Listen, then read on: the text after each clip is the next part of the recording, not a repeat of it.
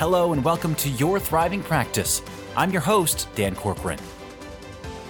As we continue our look at the future of the 60/40 portfolio mix, financial professionals are looking for new, more innovative, and diversified approaches when advising clients on their portfolio allocation. One such diversification option is private real estate. That's what we'll talk about today, how to access private markets and how to compare public versus private real estate. We'll also talk about non-listed REITs, the history of non-traded REITs, and then get into the nuances around the macro market. Joining us today is Stephen Morello, who's a principal at KKR within its client partner group. So Stephen will look at one piece of a potential portfolio, real estate investment trusts, or REITs, as a way to inject an element of stability into a volatile market. Stephen, thanks so much for being here today. Thanks so much for having me. So we all know that the 60/40 allocation has been a typical diversified portfolio for a while now. This portfolio construction strategy worked well for individual investors until last year. And while we can debate the validity of the 60/40 going forward, last year certainly caused many investors to be open-minded to different alternatives. One of those alternatives is real estate. So, Stephen, let's start with your perspective coming into 2023, and then let's dig into real estate. Absolutely. So, to your point, the 60/40 was initially constructed to really be the optimal allocation for individual investors to achieve the best risk-adjusted returns. And in theory, this was because stocks and bonds should move opposite of one another, or they should be uncorrelated to one another and ultimately be a stabilizer. When one goes down, the other goes up. Ultimately, in 2022, what happened, you had a very challenging year. What you saw was CPI ultimately hit a 40-year peak, and what ensued after that was the Fed went through a very hawkish tightening cycle. They raised rates 7 times for a cumulative of 425 basis points. In that environment, the 60/40 performed poorly. The S&P 500 was down about 20%. The ag was down 13%. But what was more important than the actual negative performance of stocks and bonds respectively was that actually the performance was correlated. And that correlation in traditional investments has ultimately what made people more open-minded to alternatives. So let's dig into that just a bit further now. What are the key takeaways in comparing public and private real estate? First off, real estate is actually the third largest asset class in the U.S. Yet if you think about the 60/40 portfolio, that does not include real estate. And I think the main reason for this is most individual investors are just unsure how to actually access real estate. But at the end of the day, I think there's some tangible benefits to real estate out there. 1, inflation hedge. 2, they provide uncorrelated returns to traditional investments. And 3, there's an element of tax-efficient income. Now, I think for the individual investor, when you think about ease of access, the easiest way to access real estate tends to be the default option of publicly traded REITs. Now, these for individuals that need daily liquidity makes sense, and that can be looked at as a benefit. But that daily liquidity stems from the exchange-traded nature of the product, which causes outsized volatility and reduces the diversification benefits that investors are searching for with a real estate allocation. Now, for wealthy individuals who can write a large check, you could invest in direct real estate. So that would be investing in, call it a secondary investment property, maybe an apartment complex. But there, as an investor, you would have to manage that property, and that can ultimately turn into a full-time job. So if you want to have private real estate without public market exposure beyond direct real estate, there is private real estate funds, which gives you the true fundamental exposure of real estate without that public market volatility. Let's backtrack just a little bit. What has the historical return experience been between public and private REITs? So if you actually look at the difference in annualized performance of public and private REITs, it's been very similar back since the early 1990s. Both have delivered about 8%. And I'm talking about really the MSCI US REIT Index and the NCREIF Odyssey. But the difference has really been the difference in volatility, because ultimately publicly traded REITs are highly correlated to global equities. The actual correlation back over the past 20 years is about 0.7. And then on top of that, if you actually look back since 2010, publicly traded REITs have actually had 10 price swings of 15% or more in a 12-month period.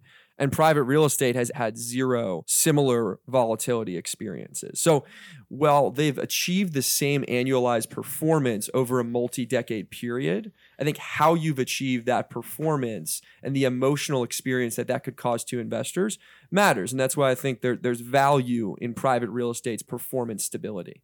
And how can investors actually use private real estate investments as part of their portfolio mix to achieve elements of stability in their portfolios, for example? So if you look beyond publicly traded REITs and direct real estate, private real estate funds is really the first thing that comes to mind. And I would say traditional private equity / private real estate funds were almost synonymous in a sense that there was a multi-year element of illiquidity.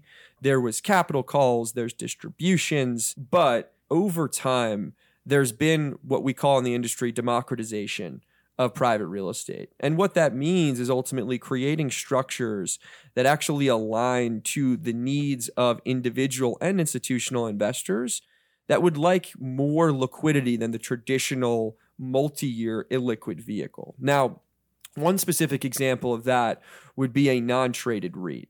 And non-traded REITs typically from a structural perspective maybe have monthly or quarterly liquidity, and they're not traded on an exchange, so there's no public market volatility, and you get access to institutional quality real estate without that multi-year illiquidity. And in addition to that, they produce a level of consistent income. And as with any financial product, there may be misconceptions here. What are some of the misconceptions that investors may have about non-traded REITs? If you think about non-traded REITs, they actually originated in their first form back in the early 2000s. And at that time, they were marketed to unsophisticated retail investors by non-reputable firms. And what they were doing at that time in that, call it, non-traded REIT 1.0 structure was that they were charging a very high upfront fee, something like 10%. So as an investor coming into the fund, you took a 10% haircut immediately. And in addition to that, they had non-standardized, opaque valuation processes. And what happened when you went through the global financial crisis was that many of these non-traded REITs went from, let's say, a $10 NAV one quarter to a $0 NAV. So a lot of people actually lost a lot of money. So for any financial professionals or end clients that actually invested in one of these, I'll call 1.0 non-traded REITs, there may be some inherent skepticism around the structure or just the general terminology of a non-traded REIT. And that skepticism is tough to shake even years later. So, Stephen, how exactly has the non-traded REIT business evolved since the global financial crisis? Yeah, so there's been a fair amount of evolution post-GFC. And that has stemmed from, I would say, one, regulation, because ultimately coming out of the global financial crisis and the many lawsuits that ensued, regulators stepped in to regulate, one, compensation. Now, two, post-GFC, I'll call it in the mid-2010s, more well-known sponsors came in and really institutionalized the space. And what does that mean? So they standardized valuation. There's new structures put in place. And within that valuation, there was a level of third-party oversight that added protection for individuals and investors alike. So at the end of the day, I would say where we are today is that we've seen a 2.0 version of a non-traded REIT and even a 3.0 version of an evolved structure that typically, when you think about what that structure actually is, it's one, you can come into the fund typically monthly or daily or quarterly, depending on the vehicle. And then there is typically monthly or quarterly liquidity. And then, as I mentioned, there's a level of consistent tax-efficient income as well. So with the evolution of the non-traded REIT, how does illiquidity play into that? Illiquidity is a really important part of any investor that's looking at any private market product, but in particular, non-traded REITs. They do not have daily liquidity. And I think from some investors' perspective, they may look at that as a negative. But in reality, non-traded REITs are offering you true exposure to private real estate. And if you think about a building, for example, like a commercial real estate asset, it actually takes multiple weeks, if not months, to actually go through a sale process or a buy process of that specific asset. So to offer a fund that gives you true exposure to real estate wouldn't necessarily be synonymous with the true exposure because buildings are not liquid on a daily basis. Now, at the end of the day, what do these funds offer in terms of liquidity to investors? Typically, they offer a percentage of the fund's NAV on a quarterly basis. And they do this to not have to sell assets suboptimally at pricing that would be detrimental to investors. So for example, what does that look like in terms of liquidity around these vehicles? Let's use an example where 5% of NAV in quarterly liquidity is offered. If you take a fund that has $2 billion in NAV, that would mean that the fund would have about $100 million of NAV offered if there was more demand for redemption out of that fund. Typically, what you'll see is a proration back where investors don't get all of their money out, but maybe a percentage like 60, 70%. And then ultimately what happens over time is investors in the vehicle can get their money out over multiple quarters. So I think what's important here is for potential investors, you have to be committed to having real estate as a long-term allocation. And these products shouldn't be looked at as short-term trading vehicles because you can't trade in and out of them, and it has to be a long-term investment. Now, a moment ago, you mentioned tax efficiency. Can you talk about that a bit more? Absolutely. This is a really important topic and one of the main attractive points of real estate in general and non-traded REITs. So as I was saying before, like these funds are investing in actual hard assets. They're investing in buildings. And what, from a fund perspective, these funds will do is they will ultimately depreciate those hard assets from an accounting perspective.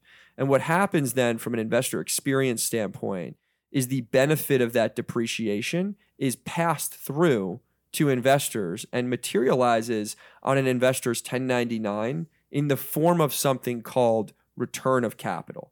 And that's sometimes shortened for ROC or ROC. Now, what that means is that a percentage of the income is actually tax deferred. And this can be a really meaningful benefit to investors in the fund because that percentage can actually be a very high percentage of the income on an annual basis. And it's not uncommon to actually see that be 100%. And now I think just to frame that in terms of an after-tax experience standpoint, if you think about a corporate bond or the tax equivalent yield of a non-traded REIT that would be yielding 5% on a nominal basis. With 100% return of capital, the tax equivalent yield there is actually about 8%. And then in addition, anything that's actually not deemed return of capital receives another benefit under the Jobs and Tax Act of 2017 of a 20% discount from your ordinary income tax bracket. So the entirety of the distribution of a non-traded REIT is actually tax efficient or more tax advantage than your ordinary income tax rate. So now let's get a bit more specific on today's real estate market. With the prevalence of work from home or hybrid work, we've seen pictures of just empty downtown office buildings and lower rents, etc. So how does that affect commercial real estate markets today? It absolutely is affecting commercial real estate markets, but I don't think it's affecting them exactly how it is perceived. I would say, one, the work from home trend, I think most people can agree, is here to stay. And I think we are not necessarily in a work from home full environment, but more a hybrid work environment. And it's causing companies, and rightfully so, to rethink their office footprint. So what you're seeing happen is you're seeing these companies actually consolidate their office footprint and actually downsize into what has really been new tech-enabled, highly amenitized prime locations of office buildings that are near transit centers. Now, they're doing this because they actually still want their employees to come to the office. They don't want their employees to have any excuse to stay home 5 days a week. Even if it's just a few days a week, companies still, by and large, want their employees to come into the office. So what you're seeing is this consolidation into newer office buildings. But candidly, the office stock out there is actually largely older office buildings that are built in the mid-20th century. So the total demand for office has actually come down fairly significantly. And an office that is older in a non-prime location may be looking at vacancies of 50% or more.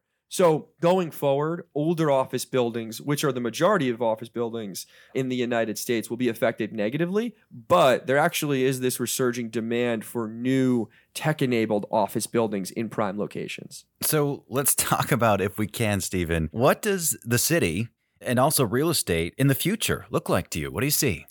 Yeah, so this concept of what does the future city look like, I think is on the minds of everybody, and rightfully so, because most office buildings are in downtown locations.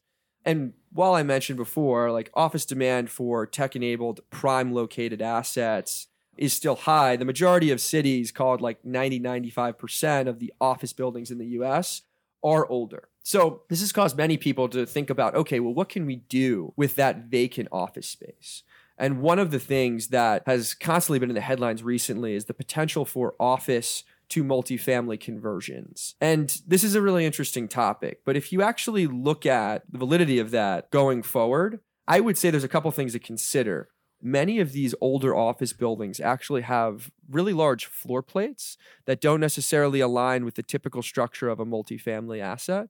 They also typically don't have enough elevators that a normal multifamily asset would actually have. But the floor plates issue, I think, is one that's more prevalent and more prominent, because you have space within that floor that isn't rentable, and then it's wasted space. In addition to that, you have other things in cities like New York where each actual bedroom has to have a window. So if you think about that large floor plate, it becomes very difficult then to ultimately create a profitable office to multifamily conversion. And then on top of that, what I would say is that we're also in an environment, as I mentioned earlier, where the cost of financing has gone up significantly. The Fed has hiked rates through 2022 into 2023. So the cost of financing is not what it was 18 to 24 months ago. And many of these developers that come in to do an office to multifamily conversion, they're not just using equity. They're also using financing from banks. And therefore, because of that, it's harder to achieve a level of profitability, because these are levered developers that are coming in to ultimately do these office to multifamily conversions. Now, in saying that, I think if you look at the future of the city going forward over the next decade or two, I think we are going to have less office. I think we are going to have more housing, because there's still demand, especially from young people, to be in cities where there's restaurants, bars, and other entertainment. But ultimately, I don't think it's all going to happen today. I don't think it's all going to happen in the next 5 years. I think it's going to happen over a multi-decade period. So, Stephen, in this environment, and you described it so well, how does real estate credit play into all of this? So real estate credit is an important topic, especially in the environment that we're in today, where the cost of financing has gone up so significantly because of the hawkish Fed policy that I mentioned earlier, and the fact that interest rates are at a far different place than they were 18 to 24 months ago. There's risk out in the marketplace for borrowers who have in-place floating rate financing being unable to actually pay their mortgage interest stemming from rent, and because of the increased cost of that floating rate financing. Now, in addition from that, from a different perspective, it actually creates an opportunity to act as a lender as opposed to a borrower. And we're in an environment where the cost of capital has gone up, one, from interest rate policy, but two, because of the lack of financing available from traditional banks and from regional banks, and due to the recent regional banking crisis, there's been more of a pullback from traditional lenders. So this created an opportunity for non-traditional lenders to step in and originate loans or buy real estate credit securities in a way that can ultimately generate, in some cases, call it low double-digit gross contractual yields in an environment where it's actually very difficult to generate similar returns on the equity side. So it becomes a really interesting opportunity where you can originate a loan, have deep equity subordination beneath you, and can generate a return that's in excess of equity. So it's a really interesting time for real estate credit and real estate lenders in general. So big picture here, how does all of this come together from an asset allocation perspective? So from an asset allocation perspective, I would first say that every investor will have different needs. Every investor will have different abilities to take on illiquidity. Now, one thing that we've looked at in terms of contrasting the 60-40 portfolio with a different idea for investors that can handle semi-liquid illiquidity is a portfolio that's 40-30-30. And ultimately what that portfolio has is a 30% allocation to alternative investments. And within that broader portfolio, 10% of the portfolio is in private real estate. So what would some of those alternative investments be? Yeah, so there's many different private market asset classes that would fall in the alternatives bucket. We've talked about private real estate, but in addition to that, you have private credit, you have private equity, and you have private infrastructure. So those are just to name a few that would fall within that 30% alternatives bucket. And what we did in testing that portfolio from a return experience standpoint is we back tested it versus the 60-40 portfolio over a multi-decade period. And ultimately what we found was that the 40-30-30 actually produced about 150 basis points of excess return. But more importantly than that, it actually produced a volatility profile that was about 300 basis points lower than the 60-40 portfolio. So it didn't just only outperform, but it did so with far less volatility. So we think it matters for end investors and financial professionals alike, not just in achieving excess performance, but achieving that in a way that creates a far better return experience that's far less emotional for the end investor. Such important information. Stephen, thank you again for joining us and for sharing your insights on private real estate and REITs. I know I learned a lot today, and I'm sure our listeners did too. Thanks so much for having me.